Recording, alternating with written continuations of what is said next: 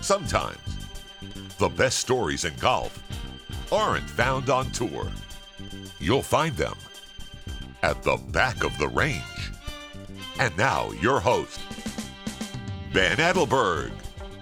And as always, thanks again for joining me here at the back of the range. I am your host, Ben Adelberg. This is episode 64. Speaking of the number 64, that is precisely the amount of strokes Francesco Molinari had in the final round of the Arnold Palmer Invitational this past weekend. He is the new champion. Looks like we had a lot of our listeners out there at Bay Hill enjoying the tournament. Always good seeing that. I was actually in Orlando for a couple days this past week as well. I didn't make it out to the tournament, but I did swing by the Winter Park Golf Course, affectionately called WP9. I was there for their casual Friday skins game, and truthfully, it was one of the more enjoyable rounds of golf I've played in a long time. Winter Park Golf Course was originally built in 1914, but over time had fallen into bad shape, and around 2016 they were about to lose the course due to disease. But the city rallied and invested some money into a restoration project, and architects Keith Rhebb and Riley Johns did an absolutely incredible job. The layout is eclectic, creative, and fun. Yes, fun. The green complexes are absolutely ridiculous, but hey, we're not trying to qualify for the US Open here. We're trying to have some fun in the afternoon. They have back to back par fives that are reachable, drivable par fours, and challenging par threes. You name it, WP9 has it. In fact, there's also uh, train tracks involved and a cemetery. This place, really need to check this place out. The skins game can fill up pretty quick, so make sure that you call ahead and save your spot. That's exactly what I did. And um, and an impromptu media outing actually broke out because I joined the final group, which was a sevensome. That's right, a sevensome. And that included none other than Matt Janella, Gary Williams, and Jaime Diaz from the Golf Channel. Great guys that enjoy talking golf while they're actually playing golf. Gary has a new podcast called One Up, which is terrific and worth a listen. Jaime just started one alongside Brandel Chamblee, and we were also joined by Jason Bruno, senior golf writer at Links Nation. So I'm going to put links to all their work in the show notes of this podcast. I'll put the link to WP9 as well. So go check that place out. And special thanks to Matt Janelle for being the ringleader, so to speak, of this Friday game. You know, a lot of people talk about growing the game. This guy's actually doing it for his community each and every week. So before we get to this week's guest, again, quick reminder please leave a review in Apple Podcast. Here's why the more reviews, the more episodes, the more guests. That's how it's going to work. So please do that. Please follow us on Instagram, Facebook, and Twitter. And if you want to shoot me an email, visit the website, thebackoftherange.com. All the episodes, everything that you need to know about the podcast, you'll find it there. This week's guest is Paul Tesori, PGA Tour caddy, and right now he's probably doing last minute prep with the Players Champion, Webb Simpson, at TPC Sawgrass. How did this whole episode happen? Well, a good friend of mine, Kevin Hammer, he was actually a guest back on episode five. He went to the University of Florida with Tesori. So I asked him, I said, Do you think there's any way that I can get Tesori before the players? About an hour later, I got Paul's number, I got everything all set up, and we're going to record his episode the following morning. Well, I had to kick our research team into gear, and of course that that means me, and get some bio information prepared, some questions prepared. And you know what? We ended up speaking with Paul for nearly two hours. The first thing that he said was, Ask me anything that you want. And we did. We spoke about his days with Vijay Singh. We spoke about his college days as an All American at Central Alabama and then his All American stint at Florida. While he did play a handful of events as a player on the PGA Tour, Paul has been a caddy on tour for nearly 20 years and has been on the bag with VJ, Jerry Kelly, Sean O'Hair, and since 2011, Webb Simpson. We covered a lot the Ryder Cup, the USGA, the Masters, the Watsons, Bubba, and Tom. But the very first thing we discussed was the Tesori Family Foundation. I was thinking about breaking this episode into two parts, but I didn't do it. I wanted everyone to have the same experience that I did. It's a big episode, both in length, quality of content, and it is rich in stories. So if you're a back of the range diehard, you are really going to enjoy this one. So we had a Hall of Famer on last week in Dottie Pepper. This week's guest, he's a member of the National Junior College Athletic Association Hall of Fame, Paul Tesori. Thank you for joining me here at the back of the range. Ben, thanks for having me on. Um, I like that intro. That's a good one. I've never had that one before. You said Hall of Famer. I'm like, where's he going with this? Does he know something I don't know? But yeah, those were those were some good days when I could hit that little ball a little better than I can now. And uh, even though my job now is a lot more uh, conducive to good sleep at night, I would say. Oh, I, I can imagine you're hauling a 50 pound staff bag around uh, around uh, at least uh, what 30 35 times a year at some point. It, exactly, and not having to worry about those five footers the next day either kind of helps uh, the anxiety a little bit. Yeah, you let other people worry about that stuff. You just bring the bag. Exactly. Yeah, that's not your job. Yeah, they hit the ball. Exactly. Yeah, you I'll let him go worry about that. Yeah, you don't stress about that at all. It's fine. Um, no way. No way. Yeah. So before we talk about your day job, uh, before we talk about what most people know you for, which is being a PGA Tour caddy that's worked for oh, Vijay Singh, Jerry Kelly, Sean O'Hair, and currently, obviously, with the Players Champion Webb Simpson.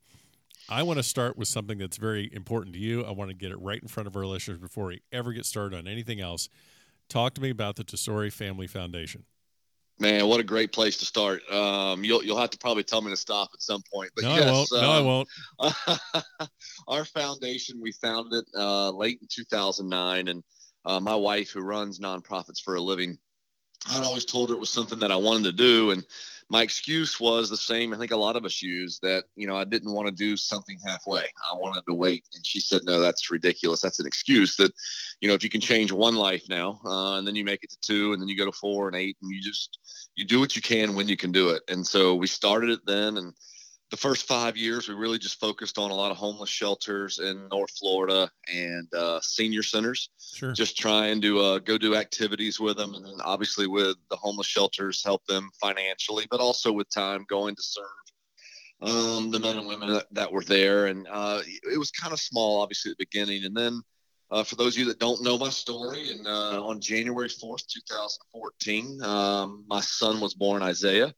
Uh, he had a few complications. Uh, all of them went away. He just uh, happened to have an extra chromosome, uh, trisomy 21, aka Down syndrome. Okay. And very, very quickly, um, he started changing our life all for the better. And it gave us a little bit more of an avenue, a push, a heartbeat, a passion, whatever you want to call it, uh, to where we wanted the foundation to head. And now most of our programs all have to do with the special needs community. Uh, we still do some work with senior centers and with the homeless shelters as well, but um, you know, for us, our passion lies with uh, the community of uh, boys and girls like my like my son. So, of course. Uh, yep, my favorite events coming up. Uh, we've got uh, we have five of them throughout the country now, but the one we do here at TPC, it's called the All Star Kids Clinic. Um, me and Jordan Spieth put on a clinic for 25 kids with special needs. Um, and they are the all stars for the day. We have one on one instruction from PGA Tour players, caddies, and uh, PGA Tour teachers. Um, and we just kind of introduce the game to them, let them have a lot of fun, give them some good instruction, go eat some nice pizza after the three. Uh, we do putting, chipping, and driving. And, nice. Um, yep, after those are over, go eat a little pizza and uh, have a good time. And uh, do one with Weber up in uh, Charlotte. And uh, now we have a few other tournament directors uh, that are getting on board as well. So we're excited about that. And um, you know, for for me, that's my passion. My wife, we do something called the Buddy Basket program, where a lot of people, especially this day and age, where you know so much is being made of. Um, you know, a pre-diagnosis of kids with special needs about potential abortions and stuff like that. We, man, if anybody could meet my son, they would know there's nothing wrong with him. I think I might be missing a chromosome at times, but uh, we just do a basket of about three thousand dollars worth of goodies that have nothing to do with autism, Down syndrome, or anything else that uh, these these kiddos might have. We just want to help them celebrate the birth of their child, and yeah, we didn't get to do that. Uh, you know, he was whisked away, and um, within minutes after he was born, and, and, we didn't get to celebrate it. We spent so much time researching. We just want people to remember, hey, celebrate the birth of your child, yeah, um, and uh, and go from there. So uh, we just passed the million dollar mark last year. I was going to ask you. I was going to ask you about yes. that. I know you were close around November, uh, right around November I mean, time, and, right? You know, the, yeah, I, I, think you know I, I, try to be careful sometimes because I, I think it comes off as being braggy, but it has nothing to do with me. It has nothing oh, to do man. with my wife or my son. Yeah, it's just we've been giving so we've been given so much in this world, uh, so much, uh, uh, and, giving back even just a little bit that we have, and we want to continue to go. And and passing that mark has more to do with everybody else Yeah. helping us pass that mark than it does I, with I, us. I think you'll get a pass for bragging on on the. Well, on thank that. you. I- yeah, we'll we'll let that one slide. Um, Well, Ben, thanks. I, I appreciate it. And so, uh, if anybody wants to check us out, TesoriFamilyFoundation.org, we got a lot of different um, programs that we're doing, and you can get involved with a walk a mile in my shoes or any of these other things. Or, uh, you know, we would ask just pray for us and just pray that we'll be able to continue to just give back in all the areas that we can to a game. You know, it's been so good, obviously, to me and my family, and uh, Yeah. any part we can to give back, uh, we look forward to. No, absolutely, and we will uh, obviously. I'll- put the uh, link to the website in the show notes of this episode. So for people listening, definitely hop in there, check it out. It's a, it's a great organization. They're doing, I mean, it's actually just a great organization and great. there's just fun stuff all over this website. I've been looking at the website, and there's just these just awesome stuff. So it, it, anybody that knows me knows that's a lot of my wife that makes everything look so good. I'm All not possible to do that. So brilliant, brilliant husband, man. i just i'm just gonna gonna teach us a lot here. Um, I mean, all right. So here's a question I want to ask you about, kind of tied into the, to the Family Foundation. You have all these PGA Tour players that that help out and donate their time, uh, whether it's you know their time for the clinic or maybe they're signing a flag or doing something. But let me get behind the curtain a little bit. Who is one of the PGA Tour players? Obviously, they're all gracious enough to donate their time. Who's the big softy that you know you can get that just maybe the casual fan sees the the stoic and serious guy on the Right. course, and this guy Right. just melts into just a puddle. He just looks like a basket of puppies. Or Yeah. who's the guy? what a great what a great question. Um, you know, obviously the two that pop in, but they don't do the stoic part. That'd be Jordan, uh, Spieth, and and Weber. They both done a lot, but the one I think that surprises people Yeah. the most uh, is is Bubba Watson. Um, well, he cries all say- the way, but he cries on the golf course at a drop of a hat. So that's you, true. You That's can't true, use you know, Bubba. No, no, no, no, no. reputation- Yeah, He can't gets this Bubba. reputation as being a bad guy and all this other kind of stuff, but the guy just he can't do more for you. All right, so we're, we're gonna let you that. can't. we're That guy one owns that guy. That guy owns a candy store in Florida. We're not. We're not letting that. Come on. and a baseball team. Come And a baseball. That guy. That guy's just a big kid. He. he you know. So, Yeah. so Uh, give me. So give me the guy that's just the like. Wow. Even that you were surprised. They're like, wait a minute. This guy really? Yeah, yeah, exactly right, man. That's going to be a tough one for me. Um, you know, one of the guys I think that has um, they haven't really done as much. I would say maybe on the financial side, but he has said any time that uh, he needs his time, it'd be Sergio Garcia. Yeah. And yeah, and and you know Sergio, um, especially me as an American, we've all had our own problems with Sergio in the past. But you know, when you get that man off the golf course, um, and, and even with us on the course, I mean, he's always been great to me. Yeah. Um, but yeah, he's always said, Paul, if you need help with your clinic at any time, just don't hesitate to pick up the phone and call. Um, and you know that, that that's a pretty special thing, especially for for a guy like him, um, a guy obviously that's not an American, Right. um, even though he's now married to one and has a uh, has has a beautiful daughter that is one as well. But I think he would be the one that points out, and and Phil Mickelson as well. I, I doubt that will surprise people, but a guy that's as busy as him, he told me obviously anything that he needs uh, or that I need, uh, not to hesitate to call him. Um, kind of a cool thing last year. Um, we did our first one that was done by a tournament director, and I had Chris Stroud, I had D.A. Points, I had um, Ben Crane. Um, eh, they all came up to me and they were just teary eyed. Um, yeah. talking about doing the clinic. So th- th- these things will break men down in a hurry. Uh, and I, I even remember LaCava getting a, uh, you know, Joe LaCava, Tigers caddy, getting Yeah. all worked up when he came and did one with me. So um, it, it's definitely with, they all do it to give back, and then they get there and they realize, nope, we it was more for us than it was for the kids. So yeah. it, it's been pretty special to watch. Yeah, well, that's a great lesson to everyone. Go volunteer somewhere. Just you know, get Yeah. outside of yourself and go go spend a day in the soup kitchen. Go spend a day at a first Yeah. tee program. Just go go do something like that. And, It's and so hard. I've never minded giving my money, but I've always hated giving my time until I realized, oh, this is actually for me. Um, Yeah, exactly. Instead of me thinking it's for others, it actually ends up being for yourself. no, absolutely. And you're and you said your wife. I and I, you know, we we do a little bit of research here. By we, I mean just me. And, um, so your wife runs charitable organizations for professional athletes. She does. She does. I've, you know, I've Um, always kind of wondered. You know, you see every athlete seems to have something, and how the hell do these things pop up, and who's behind them? So your wife is someone that that does things like this. How, how long has she been doing that for? We're going to talk so, about you later. Just you, you just, yeah, just exactly. and, yeah, and and again, I'll if anybody ever meets us, they'll spend more time talking to her. She's much better looking, much smarter. Um, she's got it all um, in, in those areas. So she uh, she was in Major League Baseball for about seven years with the Rays. Uh, she's always been in sports pretty much her whole life. She was a um, sports physio sports uh, physiology major uh, when she was up in Vermont and. Um, Michelle's always given back. She's worked for other people. And so she started um, in 2008 she started working for a company that ran um, nonprofits, and now her and uh, another girl own a company, and that's what they do. Um, they just run um, athletes nonprofits for a living. She's been in all sports. She's she's been with NHL running nonprofits there, the NFL, uh, MLB.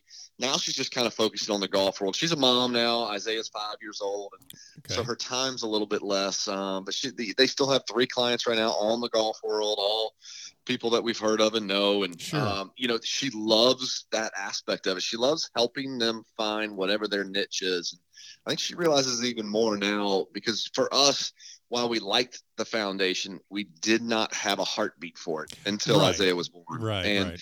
she tries to help people find their heartbeats. And, uh, you know, when she, when she was with Dufner, Dufner has always been um, just trying to, uh, trying to end childhood hunger. And so for as soon as she found his heartbeat, it was easy to run the foundation. You know, with the Mahans, they're very, very similar and wanting to give back as far as being able to uh, do childhood hunger. And then you got a guy like Jordan Spieth, who even though Michelle doesn't run his foundation, she helps them a little bit. And, you know, Jordan is always going to be the special needs community. Yep, they just yep. built a huge multi-million dollar playground that is catered to that. So uh, again, her passion comes in helping others get back uh, in areas that maybe we don't have the financial capabilities to do. And I would imagine, uh, I mean, to have the support because you're on the road all the time, and it's not like you come home from uh, a week on the road where you're fresh. You've been out walking 10, 15 miles a day carrying that bag. I mean, how important is it that she gets it as far as what it's like being out on tour and able to provide you the support since she's working with athletes or she has worked with athletes. So she's no stranger exactly. to this. Yeah, and, and I think that's a big aspect of it. Um, I think certain times in my life, uh, if I was dating somebody or in a relationship, I think they said, "Oh yeah, it'll be fine." But then when the season would start, they're like, "Oh, this sucks," and I'm like, "Yeah, yeah. it does." And you know, I don't always come back my first few days, uh, you know, as passionate and energetic as I should. I'm doing better at that actually. The older I get, just remembering, hey, when you walk in that door. You're now a dad and a husband so let's go. You know this is not a time to go put your feet up. So getting better at that and she understands the grind. She understands the disappointments. She understands the excitements. And so she kind of always knows what to say when to say it. Um, and she's just been a great partner through it all. And also you know i've had to do it a few times with her too when either you know clients may have disappointed her uh, and i can't name names there. But uh, if other things have happened and, and she's been through tough times like you know, babe, we just got to keep giving back, just keep pushing yeah. forward. And she's always been a great, uh, a great place to dive on that. And, and again, people that know me know that she must be an angel for dealing with some of my uh, junk when I come Man. home. I'm a little too competitive at times. And so, you know, you come home a little, I don't know, depressed is the right word, angry even sometimes. You get a little bit of all that still goes on. I've learned to let it go quicker, but you know, you still get those emotions that come into play. Sure, sure. Well, let's uh, let's kind of pivot, give a little bit of background to people listening about, uh, you know, you weren't always a caddy. Um, I, I, I don't know how many people know that you actually did play on tour, and how you got on tour is just, I wouldn't say funny, but it's a little unexpected because you know you're native Floridian, as am I, and then you go, you go to Central Al- Alabama Junior College. Tell me about that experience. Tell me a good Coach Dave Jennings story when you're at Central Alabama. Well, I had a different coach actually when I was at Central Alabama, um, but I, have got a great story.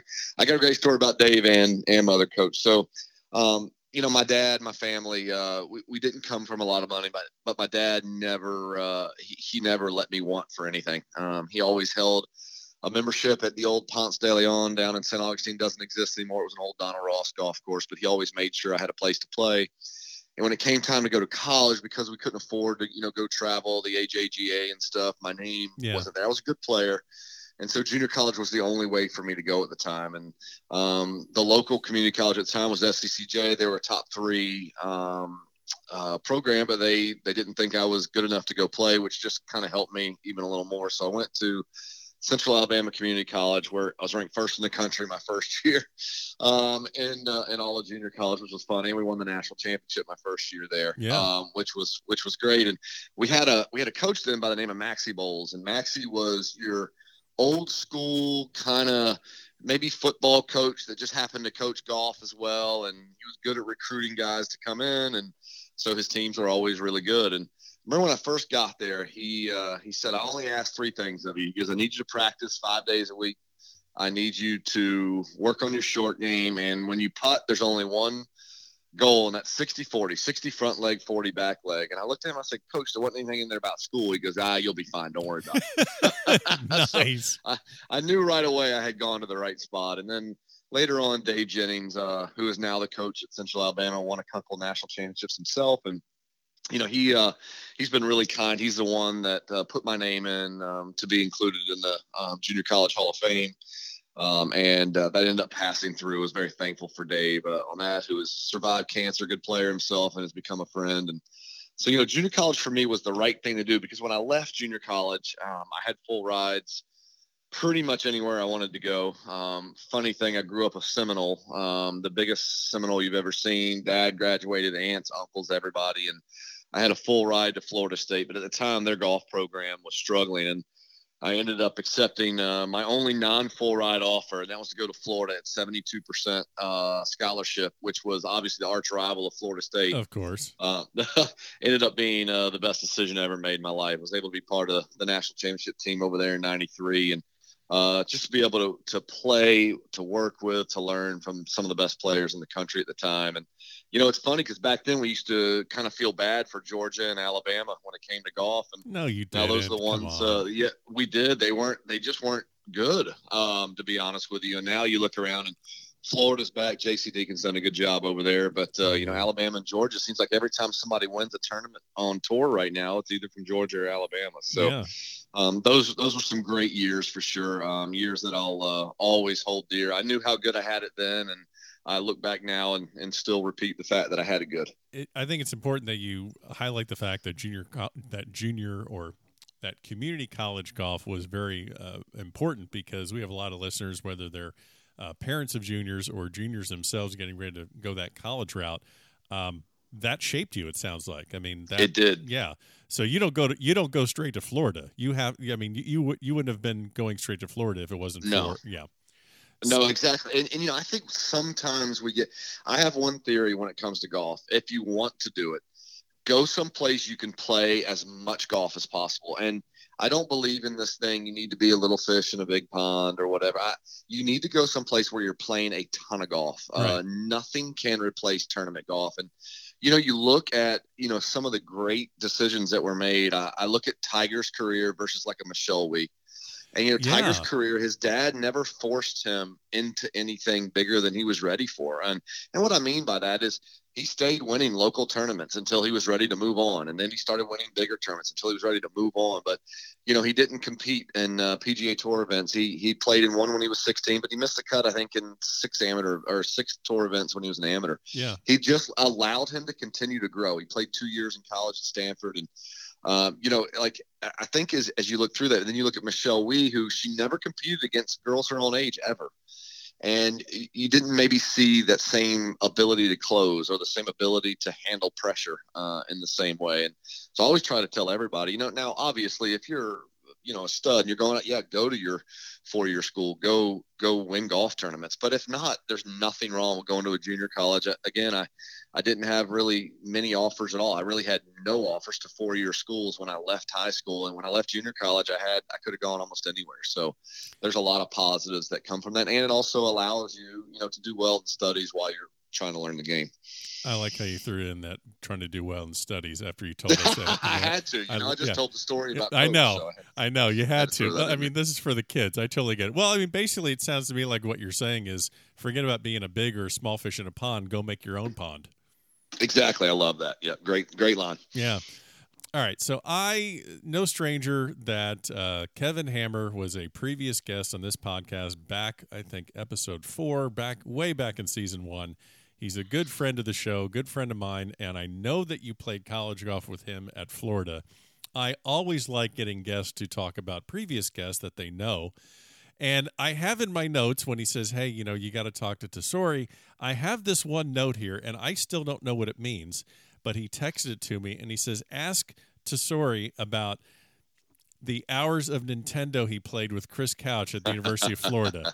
What is what does that mean? Uh, can you elaborate on that? Yes, I definitely can. Um, so I don't know how else to picture this, except I don't think the girls will understand this, but the boys will. Um, so when I first went to Florida, um, I, I, got along with everybody, but very quickly, me and Chris Couch, uh, who most uh, most of us know, um, tour winner. Uh, I think he won what six times on the web.com and South uh, Florida guy in South New Orleans. Yeah. yeah. South Florida guy. I think three time All American, just a just a stud. And me and him quickly became friends. We were roommates. We did everything together. We were pretty much inseparable. And one of those everything's together happened to be Tecmo Bowl, which was a football game on Nintendo. Oh, you are and, speaking my language, man. I'm, yes. We're not even talking about golf anymore. Yes, yes, yes. So it was me, him, and uh, another really good player at the time, part of that national championship team, Guy Hill. Uh, we were all uh, staying in the dorm together in back-to-back rooms, and we all loved video games. And the thing about Tecmo Bowl, there was always two teams that couldn't be beat, and it was the Oakland Raiders who had Bo, Bo Jackson. Jackson.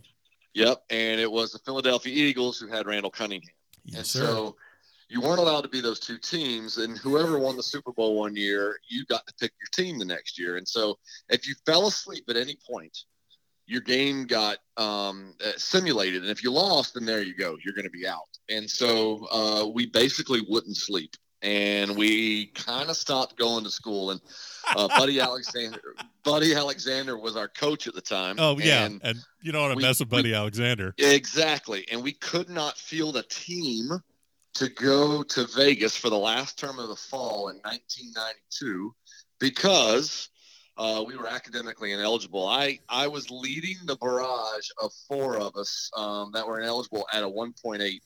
um, the, the, I was the, the highest GPA of that four. You were the uh, you were the you were the smartest idiot, is what you're I saying. I was the smart because if you don't go to class, the pull of one eight is actually pretty good. Um, and so uh, after that semester, uh, Buddy put a, a, big kibosh on all the games, and um, he started something called Buddy Hall. So we had Study Hall and Buddy Hall. Oh and, uh, no, it was a mess. But I remember one meeting that we were in, and, and, Buddy said, "You know, if if you guys could have any wish, what would it be?" And I raised my hand. Goes, "What would you want?" I said, "An infrared uh, Sega, infrared Nintendo, oh. so nobody could see it." And I just remember the time, uh, even he had to laugh on that one to go. But we learned our lesson, and uh, very quickly we all got our grades up, and then won the national championship uh, four months later, five months later after that. So um, it was a it was a fun story, and you know Kevin's not fair because Kevin did great in school. Uh, he looks like he belongs in a GQ magazine. It's awful, somewhere. isn't it? He was smarter than all of us. He swung the club better than all of us. He scored better than all of us. He looks better than all of us. Um, and so, anytime Kevin gives you a hard time, you just got to smile and wave because I, I, don't think he's even made a mistake, even to this day. Uh, so I have no goodies on him. None. It's absolutely it's, none. It's annoying, isn't it? It, it is annoying. Yeah, it still is. Um, that is an incredible story because when I think of Division One college golf, NCAA, and I mean, you guys national champions. I'm thinking about that. I'm thinking just a you know everyone's toeing the line everyone's super strict and you're telling me it's literally it's it's not as bad as animal house but it's pretty damn right. close right well and you know and the the our arch rival at the time even though we liked them a lot was oklahoma state who yeah. they had the prettiest swingers in the world everybody was clean cut um, they all swung it great. They were smart. They did great in school and all that. And we were kind of the we were kind of the bad news bears bunch that came in with all our different hatchet golf swings. We all had different moves and all that kind of stuff. But yet uh, we were still able to somehow get it done, which that's, is nice. That's awesome. So you you get out of Florida and. I mean, is it fair to say that you didn't set the world on fire at UF when you're playing college golf? Yeah, I mean, I was an All American my senior year. Um, and uh, actually played number one on the team with Brian Gay and Chris Couch uh, my senior year. Right. Um, which was uh, for me was good, but I was never as talented as anybody else. Um, I had a lot of heart. Coach always said if there was a foxhole in it, he would want me there with him. Right. Um, which I knew what that meant. I loved it, but it also means you're not as good as these guys, but somehow you still stay with them. Right. So and and and it was it kind of ended up be becoming true. You know, the older I got, and I actually knew it was true. I didn't take it offensively when he said it. Um, always had a little bit of, of reality um, in, in, my heart at the time, anyway. So, and, and the reason that I mentioned that is just to kind of the reason I said that is to kind of illustrate your choice to then try and play professionally and go to Q school. Um, yes. And so you're going as was it just kind of like, hey, let's give this a shot because if I don't, I'm always going to regret it. Is that was that kind of your mindset? Yeah, I, I, had a three-year plan. Okay, um, okay. I got, I got, a, I stayed an extra year after '94 to get my degree. So, um, I wanted to give it uh, 95, 96, and 97, uh, three full years of playing golf. And I was playing well on, on the um, mini tours and everything, but you never know. And I remember some veterans at the time told me your best chance to get through Q school is your first try. And I'm, that didn't make sense to me. They're like, because you don't understand what no, it means. And you have no scar tissue and you just. exactly. And sure enough, straight, straight through. yeah. and that is the craziest thing because, like, you go to Q school in 96 and it's. Yep I don't know at the time. Was there really a, a pre qualifier or was it just first, second, and final? It was just first, second, and third stage. Yeah. Okay. So you get through all three stages. And yep. I, I, think I've read uh, somewhere where you realized you were young, you realized you weren't ready for the PGA Tour, but you're in the moment, you get in, and now you're on the PGA Tour, you're there. I mean, just to to you know level set for people listening. So '97, this is the year. Obviously, mm-hmm. Tiger wins the Masters. This is the yeah. boom, so to speak, of of Tiger mania, where he just takes charge. Go ahead, tell me what that first year on tour's like. Well, you know, it was so interesting. Um, I think again, it worked in my favor. But going to '96, the '96 Q school, which was my first one, and you know, I, I, told my parents and, and everybody when I went out, my, my goal was not to get on tour. Um, I, I, I, wasn't good enough. I knew that at the time. I said, guys, I'm not good enough yet. Um, I've never really traveled, uh, and I need to learn how to travel. I need to learn how to do everything on my own. I need to learn how to practice. I need to learn how to play. I need to learn. I was always very introverted at the time, um, and so uh, I need to learn how to play in front of crowds and, and all these things. And you know, sure enough, there you go. I think a little bit of that is probably why I got my card. And so I got my card, um, and 97, I'm on tour. And as soon as I get on tour, as soon as I get through, uh, okay, I got to start practicing. And that was probably the worst thing I ever did. I was always a player. I, I would play 27 holes a day as, as, much as possible. I never really practiced, and I had a very homemade golf swing, a very feel oriented, oriented golf swing. And um, probably one of the worst things I did was that next move. And I was from St. Augustine, Ponte Vedra, so I started practicing at TPC with David Duval, Vijay Singh, everybody else. Me and Vij became friends quickly, and I started practicing six hours, seven hours, eight hours a day. And um, by the time I got on tour, I was really, I thought I was ready to go. And um, just some major struggles. Uh, physically, there were some issues. Yeah, you had like a torn labrum in your shoulder, right? I did. I had a torn uh, rotator cuff and labrum, which I ended up having repaired, and I tried to play through, and that was in '97, and um, I played. Uh, I think I played nine events in '97, uh, missed the cut in seven, withdrew in two, and um, it took almost a year and a half of rehab. Came back in '99, and uh, I played in I think eight more. I think it was 17 total events, so eight more events, and didn't make the cut in any you know, and for me, I mean, it was the most traumatic time I had ever been through at the time. I mean, I loved golf, but it quickly left me. And I realized that was the one thing that had always been there. And my mind never came back. I developed the swing yips, um, and my body got stronger.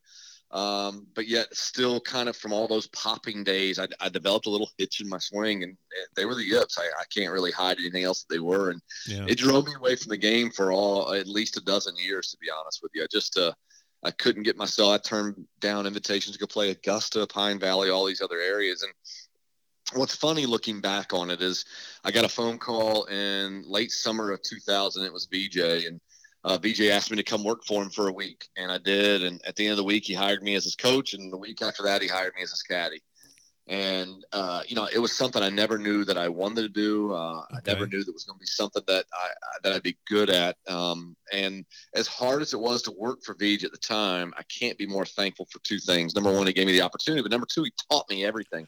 Oh, and the guy was a genius when it came to golf. Well, I can, you know, it's funny you mentioned that because I'm thinking not to play on words, but to, to hang out at the back of the range with anyone, and, and it's Vijay Singh, and then you actually get his bag you don't know anything about caddying at this time, do you? I mean, I'm sure you loop for Nothing. a couple. I'm sure you loop for buddies and little, you know, yeah. little tournaments here and there, maybe a mini right. tour thing. But so you've never caddied in the PGA Tour.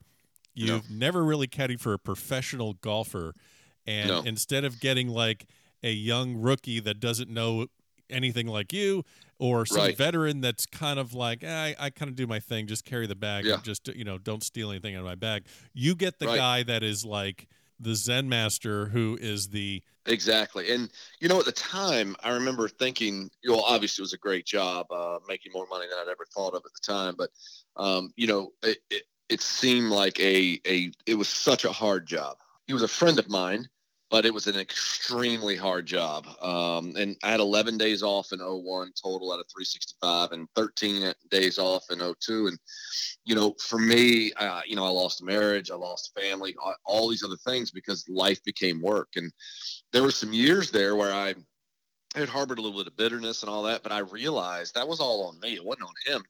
I was just following the lead, and that's what he did. And you know, not until I ended up working for someone else did I realize just how much VJ had taught me about the game. I had, if I would have started with the guys like you said, I don't think this would have been my career, and I definitely would not have become the caddy that I became. I wouldn't have had the reputation. I wouldn't have known all these little inside secrets that I didn't even know VJ was teaching me. He Right. just demanded them, and he was teaching me at the same time. I almost feel like it's a little bit of like Miyagi. Uh, yeah yeah yeah know, wax with, on wax uh, off, and all of a sudden Daniel-san. yeah, exactly. All those little things. And remember Daniel-san? He he got mad at Miyagi uh, or, or Yeah. Mr. Miyagi for a while. He's like, "What? You're just making me work. You're not teaching me anything." yeah Until it was time, and not until I picked up the bag for Jerry did I realize, oh my, because Jerry was like, "I can't believe how good you are. I can't believe all these things that you know." And I'm like, "Oh, I didn't know it either, but I didn't know that that was different." Okay, so Uh, you, I- you so you mentioned that VJ was it, it was a it was hard. It was it was a tough job. Can you pinpoint? Just give me an example of that because when you say it's hard, listeners or I may go to well, it's a heavy bag, and he wants to be on the range after a round, and it's long hours. But is there another thing that you kind of maybe can explain when you say it was Well, really hard?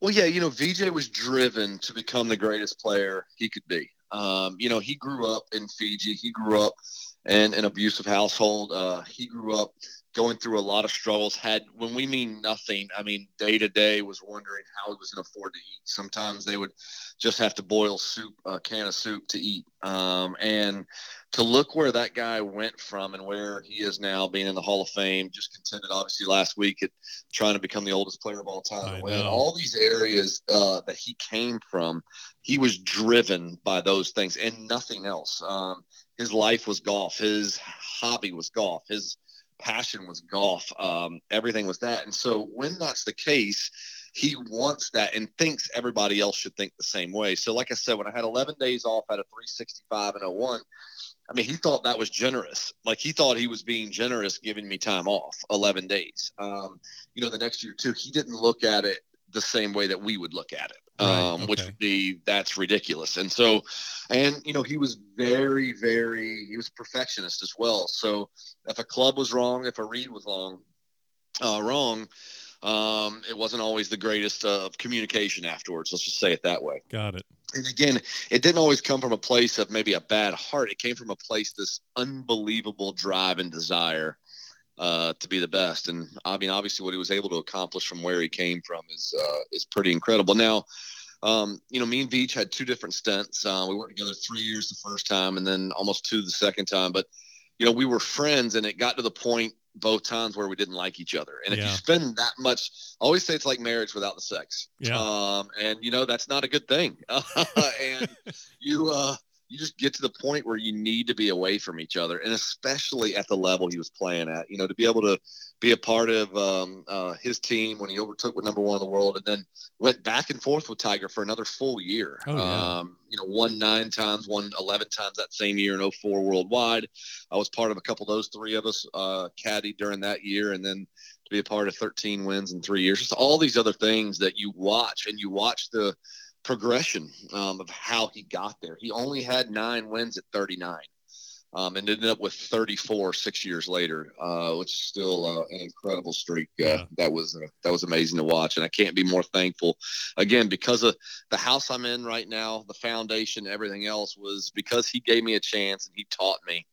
Um, uh, he's kind of like the the little caddy guru because all three of the guys that worked for him have now gone on uh, to do great things um, after him. Interesting. Interesting. Wow. Um, Let me see here. I want to kind of shift a little bit here on a couple just random caddy questions. So, you know, the only time that maybe the average golf fan sees a caddy, whether it's at a tour event or on TV, um, you know, they see him on the course carrying the bag, or you know, tossing a ball to the player to tee up for a driver, or you know, uh, you know, on the putting green. What is one of the biggest parts of your job that that the average fan does not see? What are kind of some of the mm. other responsibilities that you know are just incredibly important? The player knows are incredibly important, but maybe no one sees. Yeah, I, would say the, the, the first thing that comes out to me is is the coursework time. Okay. Um, uh, you know, technology has gotten a lot better, so uh, our our yardage books are a lot better now than they were ten years ago. But that being said, um, an average caddy in the course of a week without their player is going to spend about 12 hours on the golf course uh, without their player. And, you know, a week like TPC where we're going to be practicing Monday, Tuesday, and Wednesday, um, it's hard to find those 12 hours sometimes uh, to get your work done. Uh, if it's a place that you've been to before, or your guy happens to be coming in on Tuesday, it's a little easier. But you know, each hole we've got to know, um, you know, what our carry numbers are over certain. Let's say, you know, like number one at TPC, you know, what's our carry number over the middle of the bunker on the right? What's our carry number over the left edge of the bunker? What's our runouts down the trees down the left? Um, you know, if we got a downwind, pins front left, you know, where's our max number that we want to be able to put spin on the ball? Um, if you do get wind switches, um, you know, where are we going? What are we hitting? Um, where are we trying to place the golf ball? So there's a lot of intricacies that go into what make a great caddy great. Um, some players don't need a lot, but I would say nowadays, I'd probably say 95% of the players are going to want all that information I just gave from their caddies, or at least have it ready, readily available. Um, you know, some of us now, um, I, you know, I'm I've been Webb swing coach uh, at, at, least in half capacity and for a few years in full capacity along the way. He had uh, Webb had his um, high school golf coach uh, Ted Kegel out of uh, Raleigh Country Club was uh, me and him. You know, did a teamwork for about four years, and now we go see Butch once a year just to make sure that you know we're on the right track. But I'm I'm Webb swing coach the rest of the year, and so just making sure that you know I'm watching video constantly and and that we're on track and what we're trying to do. And you know another example now is uh, green reading has changed a lot oh, in our yeah. game. Um, with uh, I'm about to take my first full uh, lesson with Aim Point Express on Monday of uh, the players. So Monday, what, what is that? What five days? Uh, yeah.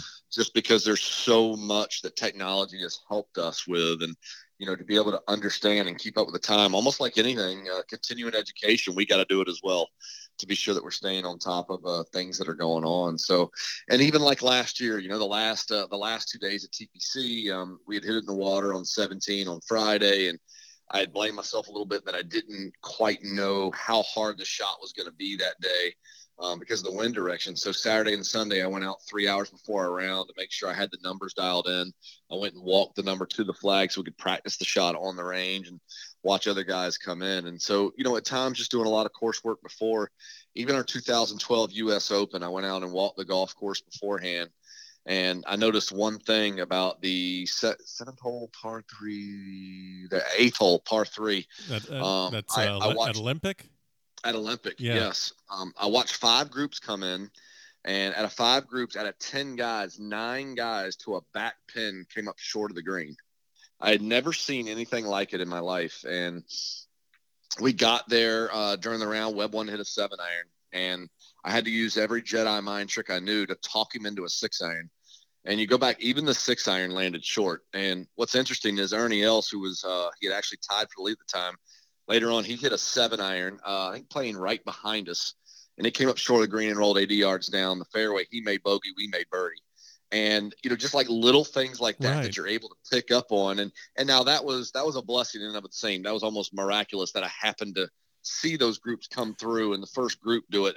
And I still to this day don't know what happened because Graham McDowell, who was leading at the time, flushed a six iron, thought he had made it, and it came up short of the green and made bogey. And I don't know what happened on that hole that day. I don't know if it was just, you know, it was foggy, it was cold. I don't know if there was some kind of weird little atmospheric condition that was flying through that hole. But anytime you can pick up on small things like that, um, you know, it's going to make the job worthwhile. And and makes those extra hours pay off. You mentioned right there about you know Jedi mind trick trying to talk you know Webb into uh, into into a certain shot. You know, whenever yeah. I see you two on TV, um, and and there's there's microphones nearby. You know, with maybe other players, other caddies. You know, you hear kind of the understated caddy player relationship where it's maybe just a very subtle yes or no or here's your number, but you really jump in there with him, and it is just two guys just like you're trying to figure out a puzzle and it's just a lot of passion with it trying to get the right number right and right yardage right aim point and you are really in his i don't want to say in his face but you are yeah. very clear with him. Here's what we need to do. How long did it take you to kind of find your voice so to speak as a caddy where you're that comfortable with a player on the pga tour where you're that forceful saying here's what we need to do yeah um I, again, I'm going to go back to Vij. Um, you know, he he established a lot of confidence in me when uh, VJ wasn't a guy that needed a lot of information. He didn't need a lot of help, but when he asked for it, you better be there and you better be ready and you better be confident in what you're saying. Um, and so those were kind of those principles that that helped. And when I went to go work for Jerry and, and this you know, is Jerry, this is Jerry Kelly. Jerry Kelly. Yeah. Yep. I went to go work for Jerry, and me and Jerry had a good run together, a President's Cup team together over in South Africa. And you know, it was first time I say, "Oh my gosh!" So my my voice, like he doesn't understand things that VJ already knew, like VJ knew secondhand. Um, and then when I go went to go work for O'Hair, who was a young guy who hadn't quite found you know his niche yet, he hadn't quite found his his flow yet. Again, these were things that he did not know. And when I went to go work for Weber in 2011, he was 213th in the world. Had just kept his card, and yeah within within one tournament, I'm like, oh my gosh, he doesn't know the things that the rest or I said the rest of us I didn't know anything either, the things that I know and they, I'm not bragging about what I knew I was just taught it by yeah. somebody who is going to go down as one of the greatest players that ever lived and and so once you start seeing that, it develops that confidence. And you know what's amazing? I told Weber right from the very beginning, I was like, Webb, you know, my goal is after two years, you won't need me anymore. And I got to be honest with you, I do get a lot of credit, and I'm thankful for that. But you know, Webb's at that stage now in his tenth season. This is our eighth together. And he doesn't need uh, much help from me anymore. And y'all do happen to see some of those. There's still now. There's a lot of yeses out of me. Um, okay. There'll still be those couple of times around where either I disagree with him or I can tell he's a little uncomfortable, that I will jump in. And, you know, Weber gives me the freedom to be me, um, where sometimes you have to kind of step around a little bit. You, certain things you can say, can't say. You don't want to say, hey, you know, that that's our miss spot we don't want to go to. Weber just allows you to say, hey, you know, obviously we're trying to take the bunker out of play. So this is why I like my seven iron over your six iron. It widens the green up. It allows us to move our target to the right. And he's able to look at that and go, okay, that makes sense. Let's hit seven. Um, where some guys you can't mention the miss spot, some guys you can't talk about where not to miss it. Um, you know, with Weber, he's okay with that kind of. He doesn't want to say, "Don't hit it in the bunker," but say why you like your seven iron and give facts. So he gives me a freedom to be me, to kind of say the things I need to say. And I I work for uh, Joe Skovron, who works for Rickie Fowler. He calls yeah. Weber the he calls him the unicorn because you hear that guys like this exist, but you didn't know it was real. Um, and you know, because I tell him, you know, if I have a bad read, Weber's in my ear on the next hole. He's not in my ear telling me bad read. He's like, Paulie, keep your confidence up. Come on, I need you. You're like, and like everybody's like, that doesn't happen. Right. What are you talking about? Oh, Normally, oh. guys are like, man, what kind of read was that? And uh, Weber's the other way around because he gets that. The better me he gets, the more um, uh, positive, the yeah. more confident he gets, he's going to win out. Well, um, if you, if you so, got to tell your player to keep his head up after a bogey, then the player should right. be keeping your head up after a bad read or yes. a bad. It's, yeah. It's a rarity. Us golfers are very strange people. Uh, our minds do not work the way a normal person's mind works. Uh, true. All those days alone in your own head for five and six hours, it Sucks. you kind of develop almost a almost a dual personality. Um, but yeah, Weber's Weber's great about that. And, you know, certain guys like a lot. Our, our profession has changed so much, all for the better. Um, the quality of caddy on that tour now is, oh. I used to think I had everybody beat, and now there's just a, uh, there's a lot of me's out there. Um, there are a lot of talented caddies. Some of them we don't get to see every week on TV, um, but uh, there there's a the quality of caddy, and now, and of course, anything in life. Uh, you know, any business where the money has gone up, there's going to be a huge amount of competition for it. And our our our career is no different. Well, you mentioned business, so this leads me into another question I have. You know, whenever we're we're watching it on TV or we're we're at an event, you know, we hear about uh, you know that guy has a good team behind him, and you know you Yes. might see the caddy, you might see well you're going to see the caddy, and then maybe you'll see the coach, and then maybe the TV guy is going to drop a line about a new, uh, you know, fitness uh, guru Yeah. or sports psychologist. I- I'm curious. Webb Simpson Incorporated. What does that Yeah. look like? Um, Yeah, not- so- not- and not necessarily specific names, but does it Yeah. run like a company? Are you having monthly Uh, meetings? Are you how much? What's your involvement? I'm just curious. Like we hear about that all the time. Can you maybe pull back the curtain on what like Webb Simpson Incorporated looks like? Yeah, so you know, I think most of the guys nowadays, their team is going to look very, very similar. Um, obviously, each guy has to have a caddy. Um, most guys have a, um, you know, a sports psych uh, on their team now. Some guys might use that sports psych weekly. Some guys might use it uh, monthly. Some guys might use it, you know, semi-annually or something like that. But almost everybody's got a sports psych on their team. Um, most guys have a trainer uh, on their team, and Weber obviously is two for two for two, three. He's got caddy, he has a sports psych, he has a uh, he has a trainer, um, and you know when, when it comes to these things, you also have your your team on tour. So for us, it's Titleist, and we've got two guys that just uh, keep us dialed in. Always trying to. Uh, Weber's a guy that he's always been a shorter hitter. Um, he's a guy that has gained some distance. He's gotten stronger. He's gotten more flexible, and you know now you need equipment that's going to match it. And so he's Sure. got guys always kind of manipulating his wedges and his uh, and his equipment too to try to get the most out of it. Um, obviously, he's got his agent that's taking care of things. He's got an accountant as well, and you know, for a guy like Weber, um, he's got uh, his wife uh, behind him, who is a lot of times the, the people that don't get any credit. Um, and wives, like especially like Webb's and everybody's that just she supports everything he's trying to do. They've got five kids, all under eight, and Oh for her to still isn't that amazing? Oh and god! and she has a great line. She's like, "Baby, I want you to go practice. Okay, I want you to do your things. All I ask is that, hey, when you're gone, you go to work. But when you're home, you're home. I don't want you at practicing thinking you should be home. I don't want you at home thinking you should be practicing. Um, you know, let let's schedule everything. So they schedule um, a month of, in advance. Um, they even sometimes go a couple of months in advance, and day by day, hour by hour, what they're going to do, when the workouts are, so that the expectations are good. But you end up looking at the team that he has. We also have a short game coach, um, and you know, you you go through, and again, even though I'm a swing coach, we go see Butch, you know, at least uh, twice a year yeah, at least once a year, sometimes twice a year. And uh, you know, Pat Goss is Webb's short game guy, and that's one reason why Webb's major uh, play has gotten so much better. Even though Webb's a major winner, um, he had never had another top ten until last year. He was one of only two players last year that finished top twenty in every major. It's because of the improved short game play.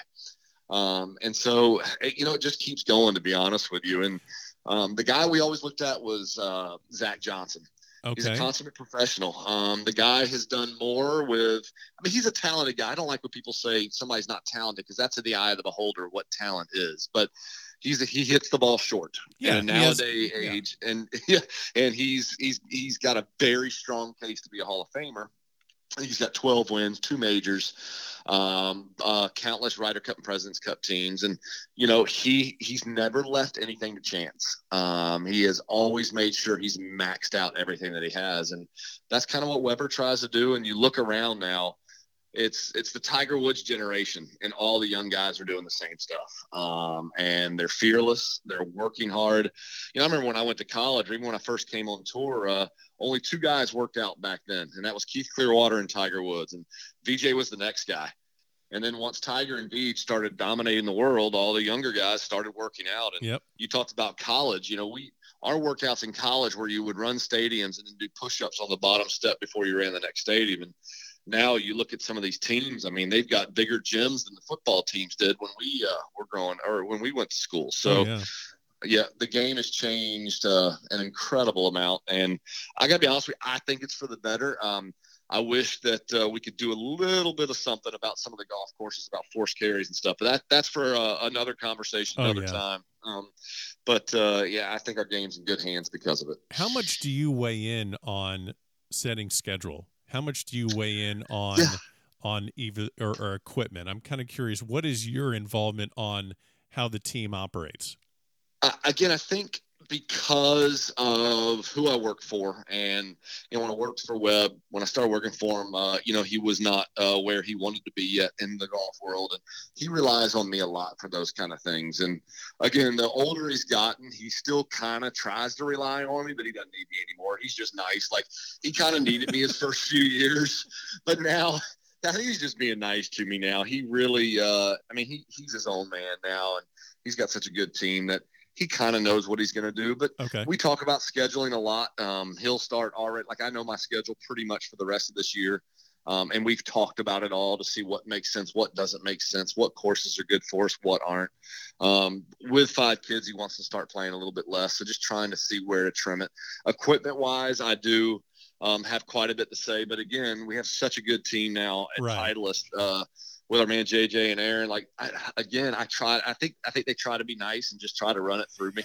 uh, but uh, I, there's really not a whole lot I can do to offer uh, anymore. So okay. I just keep telling Weber, uh, buddy, thank you so much for making me feel important. Um, but really, all I'm good for now is to make sure you're your setup's good, your golf swing's all right, and that uh, I'm getting those wind club directions right. That's about uh, what what my job is okay. now, and I'm okay with that. All right. Well, let's go back to a time when you really had a lot of input on the direction of Webb Simpson's career. You know, the the anchoring ban went into effect January first, mm. 2016.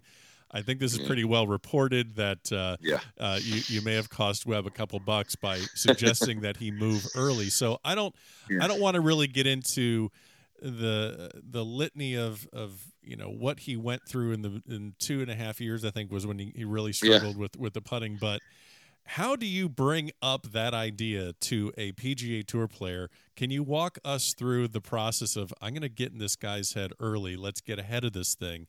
What yeah. was his immediate reaction when you brought that up? Yeah, so you know, I always thought that Weber um, was a good putter, but not a great putter. And statistically, there was a lot of backing to my feeling. And so 2014, um, we were at the Ryder Cup and we putted poorly over in Scotland at the Ryder Cup. And that was with the belly putter at the time. And the ban, we already knew the ban was going to take place in 2016. So in another year, a little over a year.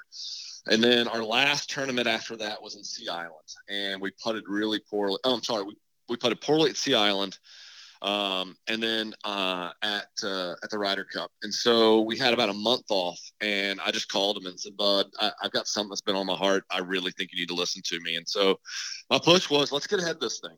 The media storm in 2016 is going to be massive. Let's just go ahead and change now. You're not putting well. It's the right time to go." You've been putting with a short putter on the putting green for the last year just to mess around. You stroke it good, blah, blah, blah, blah, blah. I gave him my whole spiel. Sure. And so he said, he said, yep, let's do it.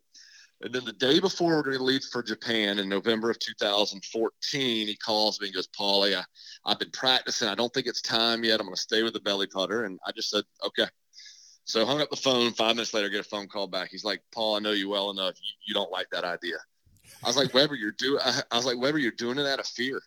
Like I was like, that putter's gone. I mean, you're not gonna be able to use it over a year. You're not putting great. We didn't have a great year on the greens like you, you, it's time to change. Let's go. Let's do it now. Uh, quit being fearful. And called me back an hour later, um, and he had broken the putter that won him the U.S. Open. Yeah. Uh, all those other, he'd won, you know, second in the FedEx Cup, all these other things. Had won him four tournaments, broke over his knees, so he couldn't take it to Japan. That was his goal. And long story short, like you just said, the next two and a half years were they they were hard. Um, you know, it, it worked a little bit with the media, but his putting went, you know, from being a top 50 guy to 100 and upper 170s. And, you know, he really developed, uh, I mean, I don't know if developed the yips is the right thing, but he had a lot of anxiety putting. Uh, I don't know if it was the yips, but it was pretty close to it. And I mean, he fell all the way down to 100th in the world. And I did feel responsible. And again, Webb Simpson being Webb Simpson, he's like, Paul, He's like, no matter what, I had to switch. He's like, and the reason why this is him talking, not me. The reason why we had the monster 2018 year, the reason why I'm back in the Ryder Cup, the reason why we're doing all these things is because you had to switch a year early. But Brandt Snedeker says, but Paulie, you cost him at least three million dollars that year. You do realize that, right? Because if you stayed with a belly putter right. an extra year, you'd have been on. And and I mean, Brandt's right, and I, I do feel that way. But I guess you know, in the old way, Webb's right too about the switch. We did get ahead of it. We were a year ahead of maybe where we would have been. I don't know. Um, it was just one of those things that I'll always kind of hold with me a little bit. My mind was in the right place. My, um, I think my desire was in the right place. It just, it was one of those decisions that did not work out the way I'd hoped it was going to work out. Yeah. Um, the thing I want, the thing I wanted to ask you about 2014 Ryder Cup, you know, that's, you know, most people think about, okay, we, we lost over there in Scotland, and then there's the Phil and Tom Watson spat during the press conference. But I want to ask you this: um, you guys sat three consecutive matches in 2014, didn't you? We did. What do you do to keep your your head normal and his head normal? You you spend two years to get to the spot. Talk to me about it that. was that that was harsh. Um, it was uh, you know, Ryder Cup's the greatest event um, for us in the world. Even when we lose, um, the camaraderie uh, to be with these men, um, to laugh with them, to high five with them, to yell with them, and even sometimes to cry with them. Yeah. What a blessing it is for me to be a part of and to watch these men go out and battle. Um, 2014 was not a memory that I have very many fond uh, thoughts of. Um, you know, it was something where the PGA thought they'd go a different direction and bring back an old captain, being Tom Watson. Yeah. Uh, Tom tried to lead in a little bit more of a dictatorship role.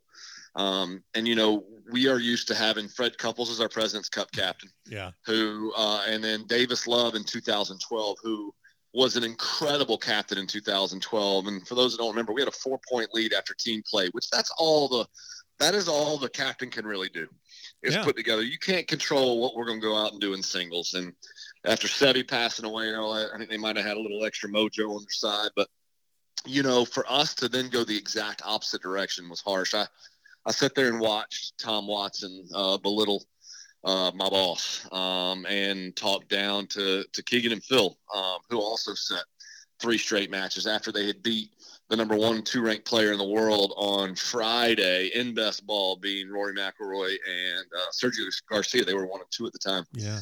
and they beat them and they set um, the next two or the the next day as well, all day Saturday. And man, I just I, started getting a little angry to be honest with you. Um, I mean, this is my man. He's he's like a brother to me, Yeah. Dean Webb, and you're going to talk down to him and about his game, and it, it really wasn't warranted. And so for me, that Ryder Cup was harsh. Um, there was not a whole lot I could say to Webb. We kept positive. Um, we practiced. We went out and supported our team members. Um, we went out the next day. We drew Ian Poulter, shot five under on the back of the tire match with Ian. Um, and at the time, it looked like it might matter. We were having a little comeback, but uh, they, they were too tough. And so 2014 is one that I've given away all my 2014 Ryder Cup gear. There's a lot Wow. of some wonderful polo gear, rain suits, uh, everything else. I just, when I think of 14, I don't have the memories I want to have of a Ryder Cup. Um, I still have a lot of my stuff from 12 and obviously from this past year in 18, but it was just unfortunate. And I don't think, I, I think Tom Watson's a good man. I think it was the wrong decision. Um, Ted Bishop. It was a the wrong PGA, decision. Yeah. yeah, of the PGA to put him in that situation. He did not have the heartbeat of the tour. He didn't know the guys, and he tried to do a dictator role, and that's just not the way it works. It just it's never worked well on either side, European side or our side. And um, even though we got hammered uh, in uh, in Paris this past year, uh, the team is in a great place. The new system we have in is in a great place we just got beat by a better team this past year as far as that week goes, and they chose a great golf course for their players uh, to compete with us on, um, and and that was the difference. Yeah, they don't. They don't talk. They talk a lot about the strength of the players, but I mean, can you maybe speak to? And we're just flying all over different topics, but if you're cool with I know we are. Okay, Yeah, I love that's okay. Cool. Um, we don't. How how much can you speak to the difference when we have home field advantage, so to speak, in the states versus when they have their home field advantage in Europe, where they can set up the course how they want to, we set it up how we want to. Is that one of the biggest differences that maybe doesn't get talked about as much? Absolutely. Um, the PGA is, is taking away a little bit of that. Um, the home team used to be able to set the pins. So if you remember at Hazeltine in 16 on Sunday, uh, there were some pins that were set up a little easier on right, Sunday and they complained about yeah, Europe complained a lot They- about the Europeans fact that yeah. complain. Well, Davis Love, and I, I don't mind sharing this. I don't think this is. Uh, I don't think this is public record, but um, Davis Love in 2016, uh, 2012, Davis Love said he made one mistake. He said that he set the pins up the last day. There were too many pins on the right hand side of the green, and especially on the 17th and 18th hole, um, where matches were going to be coming down to. And what he meant by that was Faders. obviously we, we were the team. Yep, we were the team with a big lead. We were the team that were going to be feeling most of the pressure. And he put the pins on the right hand side, where when you're feeling pressure, you'd rather pin on the left hand side. And we lost. I think we lost. I think we only won one hole out of 17 and 18 out of all the matches. I think they won like 12. And he said if he had to do over again, he would have put both of those pins on the left hand side. And at first, I didn't think much about it, but the more I thought about it, I was like, wow, he's right. And that just goes in to tell you, I mean, look at how much goes into being a captain of a Ryder Cup team. Oh, yeah. You know, where his biggest regret wasn't putting a team together. His biggest regret wasn't where he put out guys in the lineup. His biggest regret is where he chose to put the pins on Sunday. And you know what? He's right. That probably did make the difference. Now, it's not Davis Love's fault. I mean, we got the best players in the world going out to battle it out, and they should be able to take care of their business and win uh, four and a half points, obviously, on Sunday. However, um, it was a big thing. So at Hazeltine in 16, the pins were much different with Davis being the captain. Very, very smart move for him at the time. Um, when Justin Rose complained about it after the round, um, some things were changed. So now the PGA of America sets the pins, not the Captains. not not the local team. Yeah, and so I hope they continue to let the local team set the course condition up though. Um, in Paris this year, we showed up on Tuesday, and the course was pretty wet. The first hole, for example, we hit three wood the first day. By the time Saturday's matches came, we hit five iron off that tee, yeah. and on our singles match, we hit six iron because the course had browned out. Well, they had all had some experience there. I think they knew that they were going to make it soft, so we would lose our ability to quickly adapt to what was going on.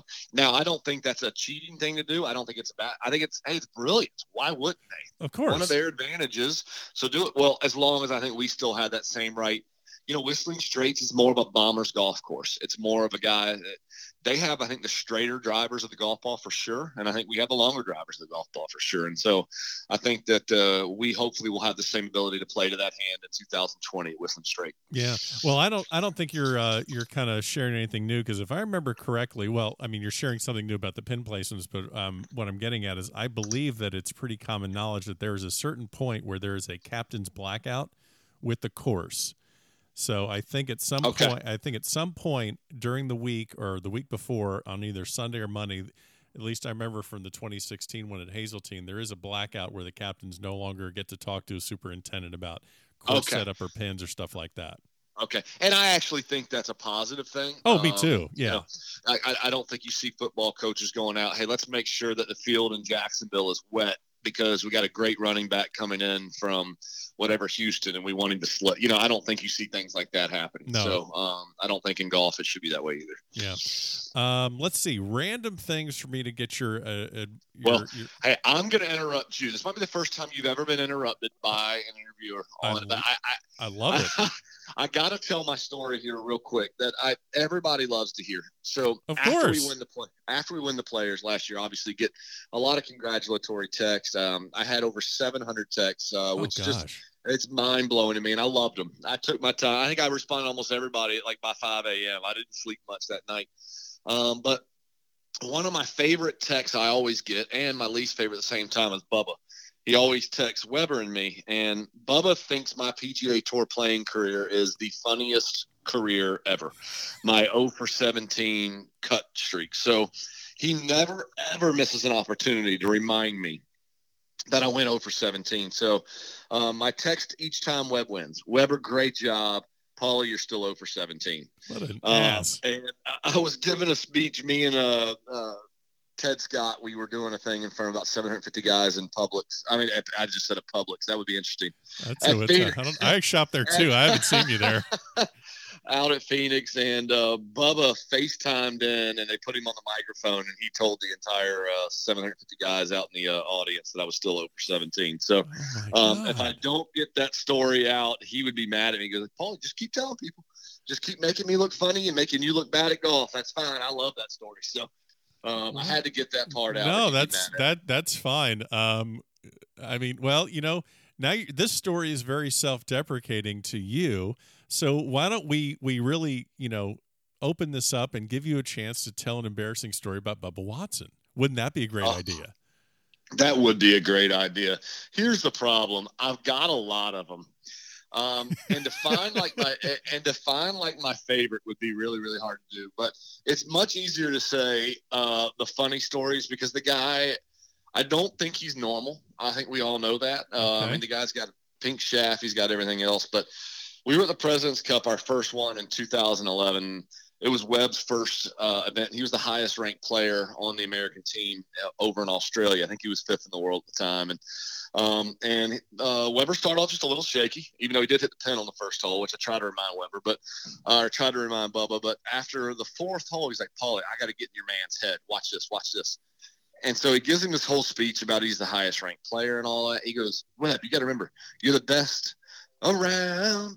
Nothing's oh, gonna keep you down. No. And I that song annoys me. It annoyed me way back. I think that might have been a Karate Kid. It thing. is, but it is. Well, there you go. Another Ralph Macchio, another Mr. Miyagi story we got. That's We're two all, same. We podcast. are all over the place on this episode. That's it's exactly. great. It's awesome. And, and, so, and I and I hated it. Well, that very hole after he sung the song to Weber, Weber made a 12 footer for birdie, and they went on alternate shot to birdie seven of their next 12 holes. Um, oh, alternate no. shot, which is almost unheard of and they were singing the song Ted Scott, Bubba Watson, and Webb Simpson. I hated it, and they knew I hated it. So every time they make birdie, they would all wait to come up to me and sing it about as loud as they could in front of me. Um, and I still have to hear it now. Um, the next uh, Ryder Cup, this was 2012.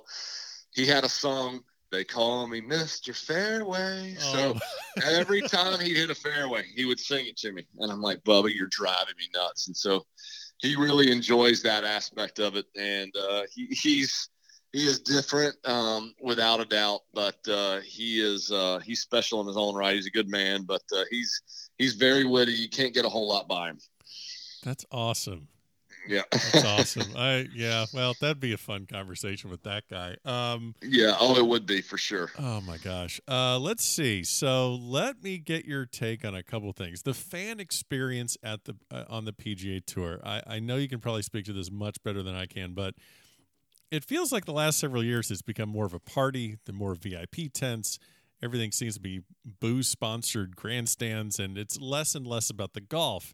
And I'm not just talking about the waste management, but um, all this crap is being done in your workplace.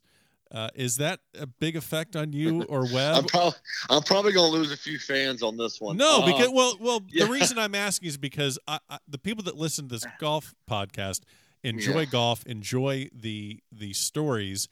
I, am torn on it too. Like I understand it's a big money grab, and I understand it makes yeah. for a party, but I'm almost like, like it. I'm kind of like it's kind of jumped the shark a little bit in my in my opinion. I I'm first of all, I'm old, 47 years old. Yeah, I'm 40. And, I'm, I'm, I'm, pretty close. I'm about, I'm 40, okay. 42, so I'm right there.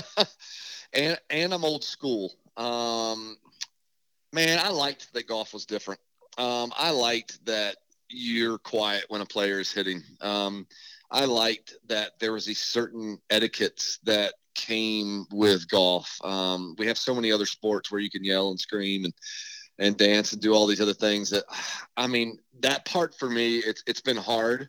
Um, I, I, don't think I'll ever quite get used to it. Uh, you know, I didn't mind uh, Phoenix to be that one different week. You know, we right. get 500 or 600,000 people come across there in four days. Like, okay, let's let it be. But now each tournament has created a 17th hole. And this past week at Honda, um, you know, you've got 2,000 people surrounding that tee box. You've got water short. You have a bunker long that if it goes in that bunker, a lot of times you can't hold the green. Right. Um, it's a six iron, sometimes a five iron in there. And, you know, we doubled it both days on the weekends. We had a guy, you know, kind of yelling our backswing uh, on Saturday. And then um, uh, somebody else got that one on our backswing on Sunday. We went double double and we went from finishing 36 to I think we would have finished 12th um, on those two. And you know, these are just things that I, I, I wish golf was immune from. Um, and it looks like this is the new norm.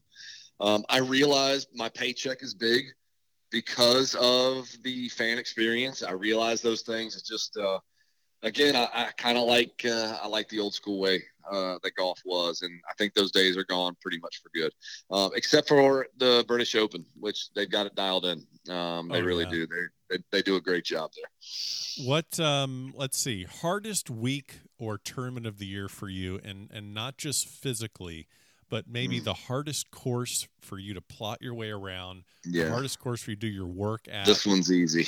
Yeah, okay. the, the, this one's extremely and not easy. Just, it's and not just for you. I'm sorry, not just yeah. for you, but I'm saying if I asked if I asked a dozen caddies, yeah, what do I think? the it's Augusta. Okay. I would think it's Augusta for almost all of us. Um, number one, just start with the physical demand of it. It is a beast. Um, so many huge elevations there. Um, just a massive golf course when it comes to the physical demand on the body.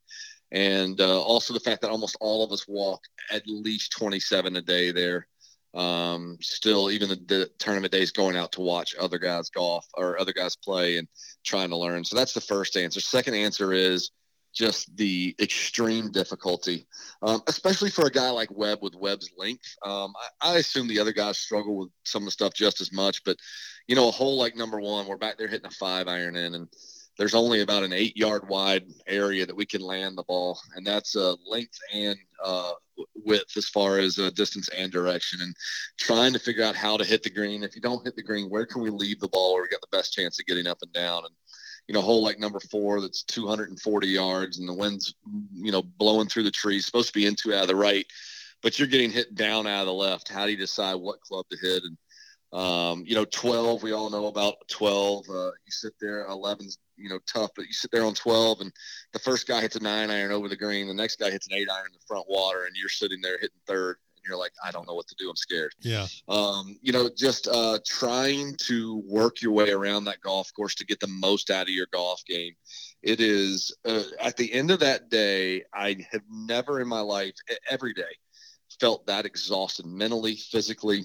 Um, and just I get a little more anxious at Augusta too. I think because you know everything you're gonna face, um, and just trying to successfully get through each hole, doing the best you can, trying to make the best decisions you can, and trying to stay focused for that length of time. Um, it is.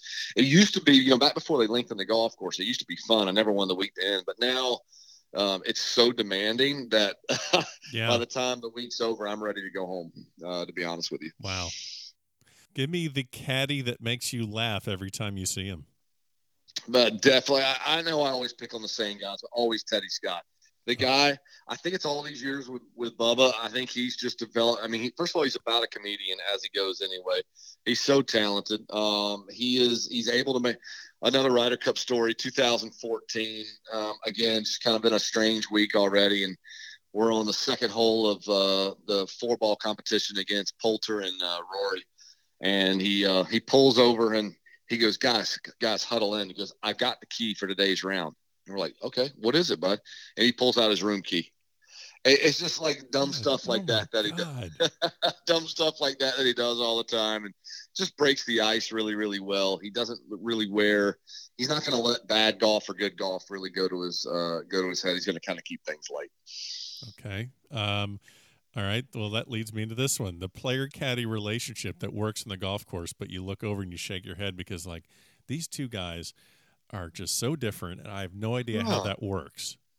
Man, okay. All right. Let me, I'll have to think about that one a little bit. Let's, let's see. Right. Um, no, no, I'm trying to go through all kind of the longer term guys out there. No, on that one. Um, uh, I got a pretty. How about Brooks Koepka and his caddy Ricky? Okay. So so Brooks American, Ricky Irish. Mm-hmm. Uh, he's now an American citizen though, so let's give him some credit on that one. Obviously, um, Ricky is funny, talks all the time, uh, can tell a story with the best of them. Um, like he's the guy, he's the life of the party, and he is a great caddy. Um, Brooks is a great guy. He's just much more reserved, much more to himself. Um, I think Ricky weighs about 145 and has the muscle tone um, of a teenager. Nice. Uh, no offense, Ricky, if you're listening right now. And then you got Koepka, who looks like a, a wrestler out there. Yeah. Uh, he's just ripped, built, and everything. So very, very different. They get along incredibly well, and Ricky does an incredible job for uh, for him. That's awesome. Um, what the hell do you do during a rain delay to keep your mind straight? I don't know. I I'm bad. Thank goodness for the iPhone nowadays. I'll usually pull out, start texting, sending emails, play a game on my phone, get my spades game going. Well, because Webb uh, Webb can't sit still. I think I've, I think no. I've read that like so, you you can hang and do nothing, and yes. he just he's he just can't. Such a true story. So Weber, he doesn't really mind there. He goes in. He loves like hanging out with the other guys. So he'll go in and get a table because again, you know, there is still a little difference between the caddy and the player hangout. Oh, a lot yeah. of times we are outside in a white metal shaped tent during uh, rain and lightning uh, storms. So we're we're all out praying. We're all out praying. I'm holding Bible study outside so we can get through alive. Uh, while the players are inside eating salmon and tuna and steak uh, and that kind of stuff. You know, drinking uh, Perrier and telling stories, probably about the caddies. Nice uh, as they're in there. So, but but he loves the he loves that time. So he's pretty good about it. For us, you know, it is kind of tough because we do we are generally still outside and as soon as it clears up, we got to do a little fight for the range a lot of times because there's not enough spots. Everybody has to go at the same time. So our experiences are a little bit different, but we usually hang out. I'll get on my phone, I'll call my wife, and uh, maybe play a little game, play a little spades or something like that. There you go. What are some things that you see out of new caddies coming on tour that if you were if you were the uh, I mean you're now entering your 20th year. I hate to break yes, hate yeah. to break that one to you. Um, yeah, it's okay. okay. Uh, but but what do you see out of new caddies that if you uh, if they came to you saying, "Hey, you know, Mr. Tesori, you know, do, can can do you have any advice for a new caddy?" Yeah. What's something that you see immediately that you're like, "That's got to stop." Yeah, so two things, um, and this is something I had to learn. I made the same mistake, so it was easy for me. And I've uh, uh, quite a few caddies, uh, I'd say probably a couple dozen, have called and asked similar questions that to kind of younger guys have come out um, and asked those questions. And my first one is when yes will do, allow yes to do. Um, when that's perfect will do, allow that's perfect to do. Um, there are times when over caddying can become an issue, and okay. I used to be, I used, I used to do that and so it was easy for me to see because I wanted people to hear how smart I was. Um, you know, if Weber says, "Hey, Paulie, is this seven still good?" Yes, but it's perfect.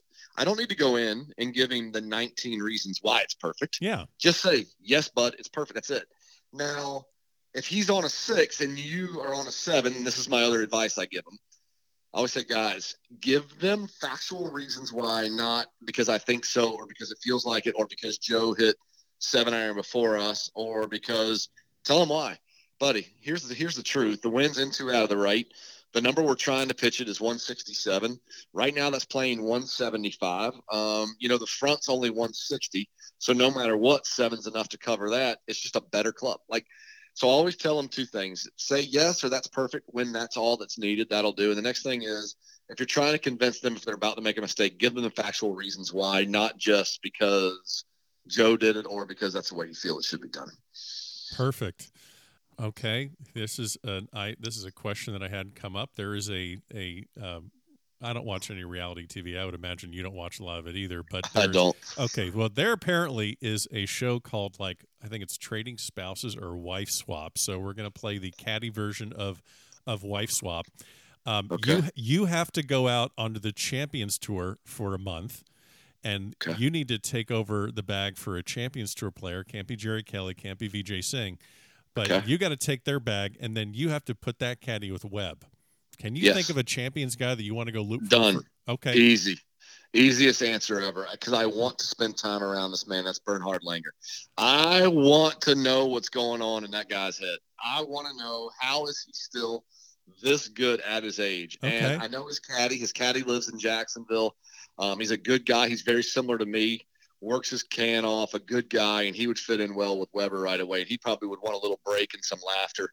Um, and I would probably bring Bernhard some laughter. But I just I've told Weber like uh, like I would love to if he'd be willing to at some time. Maybe Bernhard would have us out to his house. I just would like to go spend two days with him and just really ask a lot of questions. I mean, what this guy has done, I think, is one of the most impressive things in the last 30 years in golf. Uh, take away Tiger Woods. I think what Bernhard Langer has done should be number two. Well, and and I think you know it's funny you mentioned that because I think if I remember correctly, Bernhard Langer was one of the guys that that I think went to Webb and and said, "Hey, keep working on the putting; it's going to come around." Well, well, yeah. So um, I actually uh, one of the things I asked Weber to do was to call Bernhard, and he did. He okay. Called Lehman and Bernhard because they had both been through the yips, and uh, I wanted them to give him great advice. Um, they both obviously had the same faith as Weber, um, and they had both been through the yips. So I said to call. He called Lehman first, and Lehman said, "Call Bernie." So he called Langer.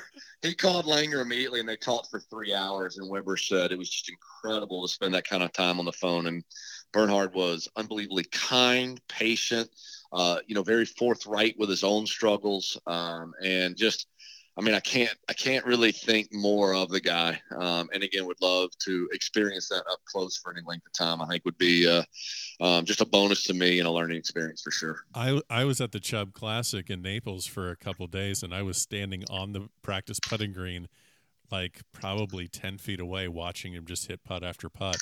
And it's funny because I use a I use a long putter as well and okay. I'm just watching this guy, and I'm just like, I, I, I you know, did you see? Uh, I don't know if you saw VJ went to it this past week in Honda. I did. again, had had great success with it. So yeah, um, David Hearn went back to it and is putting well again. So.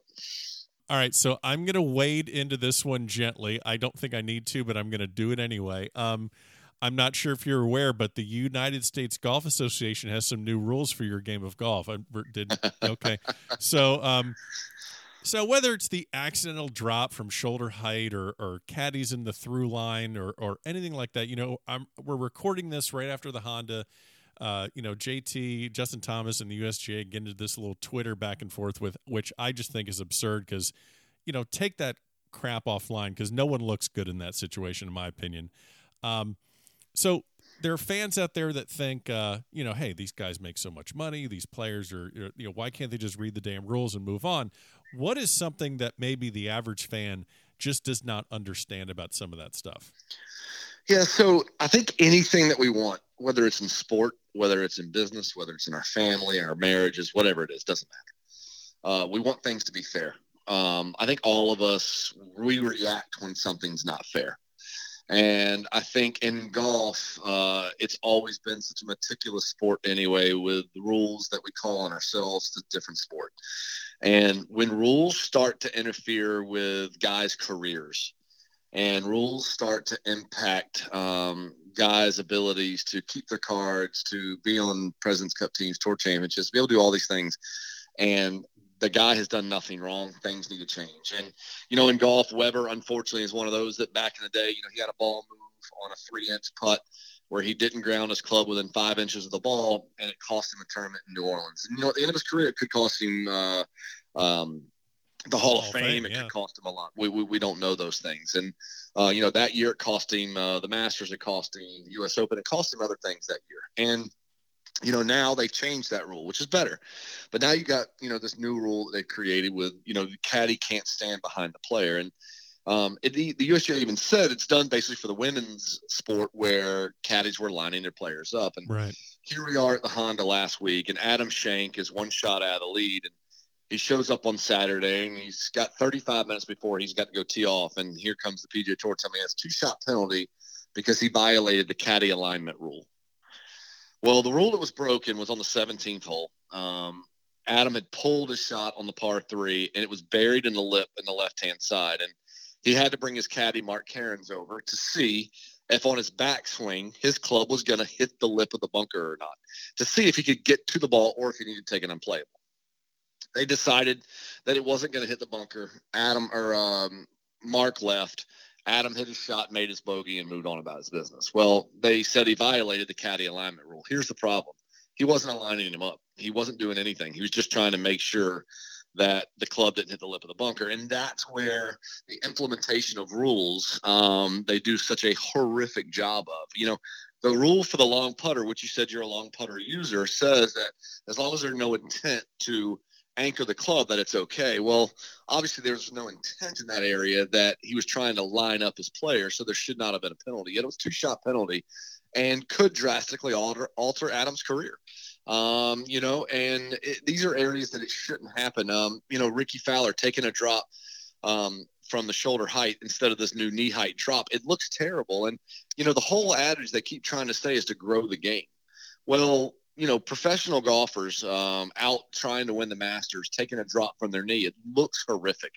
And it's really not changed anything that they're trying to do to change uh, the ball rolling. And so, at least make it an option. Uh, these are things that they did not go over with the players. Now I know our commissioner came out and said that the PGA Tour as a whole backed the rules, but they the players did not know. Right. Um, and, and, there's where it lies. And then the last one, putting with the flag stick in, a great rule for recreational golf. If you go play with the boys and y'all are going to play your local club, leave the pin in. It's going to speed up play. But I play in a lot of Florida State Golf Association events, and it's slowing down play because two guys want it in, two guys want it out. We don't have caddies. Right. And you know the thought of um, Adam Scott putting out on 18 at Augusta in 2019 from three and a half feet with a pin in, it gives me. It doesn't look right. It's not good. Yeah. Uh, and even the even the R&A guy now Mike Davis said everything was going fine, which is not true. Uh, the R&A guy said it just doesn't look right. It's not what we thought the in was going to be left for, and I think there's absolutely nothing wrong with two sets of rules. I really don't. I think there should be um, a the um, either professional rules and amateur rules or whatever you want to do. You know, in basketball you got two different lines. In baseball you use two different kinds of bats. Um, you have all these different rules in other sports, but I don't think there's wrong with a, a separate set of rules uh, for, for both areas. They just, um, the USGA, the men, they're, they're good men. They just have no communication uh, when it comes to the right areas. And I mean, maybe the tour's to blame too. I don't know. They just, they really need to get together and figure these things out because I believe personally it's ruining our game and affecting careers that uh, should not be affected. Well, and it's also you know the other thing, and that's very well said, and, and I don't think you're you're. I, I think it's very heartfelt and it's very logical what you're saying. The other thing too is golf is a hard enough game as it is, and we're always talking yes. about growing the game and getting kids involved yes. and getting it to the mainstream. Yes. And if we got to see on Twitter or we got to see on Instagram or or anything like that, or it's all about the other things like, yeah. you know, I- am sure at some point Rickie Fowler will look back and see the video of him doing the knee high drop with, you know, kind of replicating, you know, taking a dump in the fairway. He's right. not going to be super proud of that at some point, but I understand why he showed his displeasure. But we don't need things like that being on in the media. We we need to get that away. Um, right. Well, I, I here's the hard part We've tried every other way with the USGA. Oh no, I, I yeah, yeah, no. I and and I, I think here's what my disappointing thing is. I, I hear you, but like, you know what, Justin Thomas and everything else. But then I don't know if you saw USGA tweeted back at oh, Justin. yeah. Well, then they came back out and said that that was wrong. Yeah. Yeah. That that that, that never happened. With their non. Well, there we go again. The right. USGA came out and said things that were completely untrue. It was not true. And yet they come out and say things that, again, it's that communication aspect. And the truth is, and this is the scary part, we don't need them. They need us. And I don't care what anybody says. Like at some point, they need to be uh, leaning on us to help make the rules, not us leaning on them. And I think when that comes, if that comes, everything will change for for the better, for the better of the game, for the growth of the game. Um, I just wish the USGA and R&A, I believe they think that they are above the game. Um, and I wish that they would rely more on the players that are actually putting the, the, the, face of the game on the map. Right. Rely on them to help them make the rules. Let them still make the rules. It's a hard job, a lot harder than I can imagine, but they need to rely and maybe get rid of a little bit of the ego and just maybe say, hey, guys, we're making way too many mistakes. Help us. Help us help you. Um, and I think things will get better. Well, it's really outside the box. That's why I thought I'd throw it out that's there. true. No, you're right. You're right. Absolutely. It would definitely get everybody's attention. That's for sure. Yeah. Uh, speaking of Mike Davis, uh, I can't, um, I don't know if you were there for it, but, you know, Mike Davis is a lot of things, but he is definitely not press conference security but in 2012 he had to be press conference security or, or I'm sorry awards awards ceremony right. security. Yes. Were you yeah. there when he had to grab that lunatic away during during uh, the presentation of the trophy to Webb? So so buddy, I'm so bad. Um, I had a red eye that night and I wanted to get back and see my family. Oh, okay. so when Webb left to go out and do everything, I hugged him and left. And um, you know, on that long flight, obviously on the way back, because I had just made a little extra cash and one I had uh, I had the internet, so I started uh, reading the stories. And of course, I wanted I kept tilting my phone so the people sitting next to me would see that what what had just happened because I just wanted to talk to somebody about it. but everybody else was sleeping on the way back. I saw Jonathan Byrd was the only guy I saw. Gave him a big hug and hopped on my flight home. But um, I had some people waiting when I got home, and my wife and some friends had made some fun stuff. But I didn't. I did watch the video uh, on the plane uh, on the way back uh, uh, once we had landed. So that was good to be able to see. But you know, one of the things people did not get to see was that Mike actually threw the guy in a bunker. Uh, that was off the screen. Mike took the guy and grabbed him and threw the guy in the bunker when Webb quit. Enjoy the night in the jail cell, pal. Yeah, um, yeah, yeah. And and hey, I, I do want to say one thing, just because the guys from the USGA, I do, I don't think they're bad people. No, I, I just think that there's a severe lack of communication between them and the tour. That's it. Yeah. Um, yeah. Before I let you go, um, you know, you, you, mentioned ask anything, so I, I know I'm not going to ask you to recount the Tiger Who story with with. Uh, Please with, do. Oh, oh, God. No, let's do it. Come on, let's do it. The second last question I'm going to ask you. So either you you start however you want to, but um, what does Paul Tesori say to a 21 year old Paul Tesori right now? Mm, I love that. Okay, so let's start with the Tiger Who story. Fine. This is Tiger's favorite story. He loves me to retell it at every single team event. He will bring me in in front of everybody to retell it several times. Um, and so the story goes like this: It was 2000. It was 2000. It was my third event caddying. Um, it was the President's Cup in West Virginia. And when you say third and event, you mean third event, third event ever? Ever caddying for VJ. Third event. I'm on the international team. I'm caddying for VJ Singh. We get paired with Tiger the first match, second match, third match, and fourth match. Uh, the Americans only need a point and a half to win. The matches are over. It's on. And of course, in singles, who do we get? We get Tiger for the fifth straight day. Uh, we show up, and the ball boys had 12 hats beautifully made up, international hats that said Tiger Who on the back, uh, embroidered. And I asked them why, and I said, well, 23 to 24 guys had signed the flag. Tiger hadn't signed it yet. He did end up signing it uh, later on, but he hadn't signed it at the time. Um, and so they, and I went to VJ. I said, VJ, look at these hats. I said, you know, I think it's funny. And he goes, oh, I did too. That's great. So I thought it was hilarious. Well, we get out in the match. We're one up through three, and the fourth hole is a par three there. VJ hits it about nine feet for birdie. Tiger hits it over the green. I think he hits it left the green in the water, chips it to like 40 feet for bogey. VJ obviously just says that's good. He's putting for bogey. VJ's got nine feet for birdie. Yeah. Tiger doesn't give VJ his putt, and uh, it's kind of weird.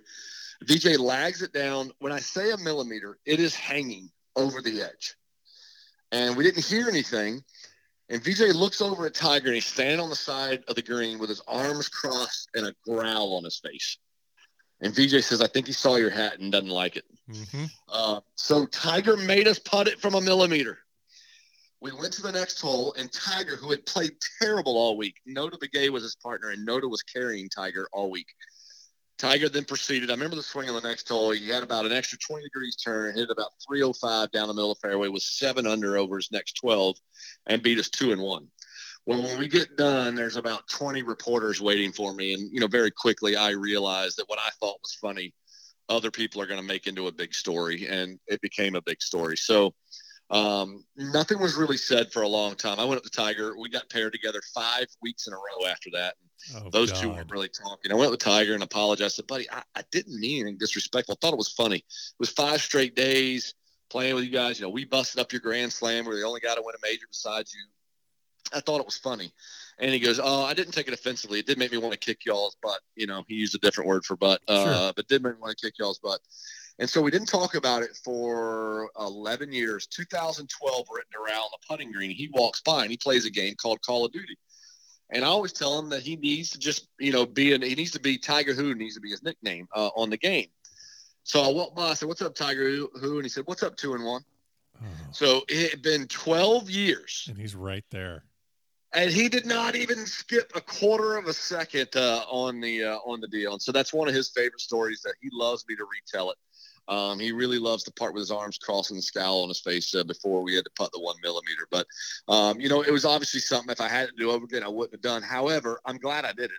Yeah. Um, because now it's a great story that uh, Tiger gets to retell and, and, and all that good stuff. I guess I want to ask about Tiger is that do you think he ever was prepared for what his 40s were going to be like? Now, and I'm not talking about the injuries and, and, and all the personal yeah. things he went through, but he has all of these players out there that yeah, that he's mentoring. He, he, he has to be mentoring. aware that all of that occurred because of what he did. Yeah, yeah, yeah, yeah. Well, you got to remember too, and, and, he's a different tiger. Oh yeah, um, I think it's yeah, much the, more fascinating the tiger, too. The tiger pre kids, I did not like at all. Um, the tiger, uh, you know, pre two thousand eight, I didn't like at all. Yeah. Um, he played games on the course, like you know, kind of mind games. Um, he did a lot of things I didn't appreciate. Um, you know, he just uh, he wasn't just wasn't that, that nice of a guy, to be honest with you. Um, and it's amazing what kids do to us all. And he is now one of my favorite people to see. Um, I remember the first time we were over in Turkey in 2013, and I remember him stopping practice before a match and asking Webb how his family was. And I just sat back like, what is happening right, right now? Right, Who is this guy? Um, who is this guy and what's going on? And you know, now um, you know he makes fun of every time he sees me. He goes, "Paulie, a thousand dollars if you don't talk today." You know, he just, you know, it, that's the fun time. That's the and and he's older now, but kids change our lives. And you know, Tiger wants to still be great, but he doesn't care about being the best he can possibly be right now because he wants to be the best he can possibly be as a dad. He wants to be um, a great um, you know mentor for this game now and he still wants to beat them right. but he knows that this is his generation. He knows that these guys are hitting it farther than they've ever hit it. He knows these guys are fearless. Um, you know all the young guys say i wish we could have tiger at his no, best and i try to tell them no you don't. No no you don't. Uh, you, you, don't. Just let me tell you just like lebron and everybody oh, i wish we had michael jordan. No you don't. He was the best defender in the league. He would have stopped you. That's the problem. I mean, he was not only the best scorer in the league, he was the best defender in the league. Tiger was the best player of all time. And um, you know, he, he came at a time when um, we needed him, and now it's his generation that's taken over, and golf's in a great place. And um, I'm thankful for him. I'm also thankful for, uh, you know, what kids in this personality change has done for him. He's just a kinder, gentler. He's still funny. Yeah. He's still uh, very, very witty. Um, and he's still a competitor. He's still not going to be out there, you know, rooting for you, but he's just he's just a different man now, and I love this version of him. And uh, it's been nice for me to, to, be able to see the entire transgression, uh, the you know transformation, not trans- yeah. transformation uh, of when he was a rookie to now, and it, has been fun to watch. How good of a captain is he going to be? Whether it's presence, uh, incredible. Yeah. Oh, he's going to be great, and and he's going to be the great in both worlds. He's going to make sure everybody has fun, but also step it up and uh, and give us a hard time when we need it. Yeah. Yeah, uh, and you know your last question, which was a great one, a 21 year old Paul Tesori. so I'm gonna start. I'm gonna Rocco Mediate. Um, I was in junior college. I was 19 years old, and he did a clinic for us. And uh, in Jacksonville, we were playing an FCCJ's tournament, and Rocco said something that the difference between guys that make it and guys that don't make it, or guys that make it know why. And at the time, he was like this young kid, Phil Mickelson. He knows why, and he's going to make it. And I never understood it I did not understand what Rocco was meant because the older I got, the more I realized what he meant. And you got to know why what you do works. You know, why are you a good driver of the ball? Why are do you have a good short game? Why are you good mentally? Why? Um, and the guys that know why, they are your superstars. They know why things work. And the guys that don't know why. They're the ones that I don't like to use the term flash in the pan, but they get hot for a while and then they go away. Right. Because maybe, maybe they're a good putter, but they don't know why they're a good putter. Maybe they have a good short game, but they have no idea why. Um, and that's what VJ taught me. Is VJ knew why everything worked. He knew why each aspect of his game worked, and that's why he was great and could depend on it. Um, Tiger knew why everything worked, and I had no idea why anything I did worked until I was 35 years old and it was too late for me. Um, I feel like I'm I'm just as good of a player now at 47 because I know why whatever I do, I know why it works and I know why it doesn't work. I know why both ways. Um, and that's one huge thing I was able to kind of bring to Shawano and now definitely bring to Weber and why Weber has gotten back to being a top 20 player in the world again and starting to contend at majors again is because we now know why his mind is strong. We know why his short game is strong and um, why his body has gotten stronger as far as workouts and stuff. So just know why. And, you know, I think same thing in your profession, you know, why are you talented? Why are you good at your job? Because you're prepared. You did, re- you did more research on me than I've done on me. um, but you, you came in, you came in prepared. You knew why uh, the reason why you're good is because you know um, your guest. You're going to do research on them. You're going to ask intentional questions to get intentional answers, and um, you know why you're good at it because you prepare for it. And I think it's the same way in business um, or uh, sports, no matter what you're doing. Well, that's uh, I appreciate the compliment, and that's that's great information for for anyone in any walk of life, whether we're talking about golf or business or family or faith or anything like that. So, so that's uh, so true. Paul, this has been phenomenal. Uh, I feel we could probably go on for two or three more hours, but but you need to go play some golf or go get ready for the Players Championship. Um, yes. Wish you you. We didn't even talk about the players, but hey, every, I know. Hey, hey, everyone. Webb Simpson won the Players Championship last year.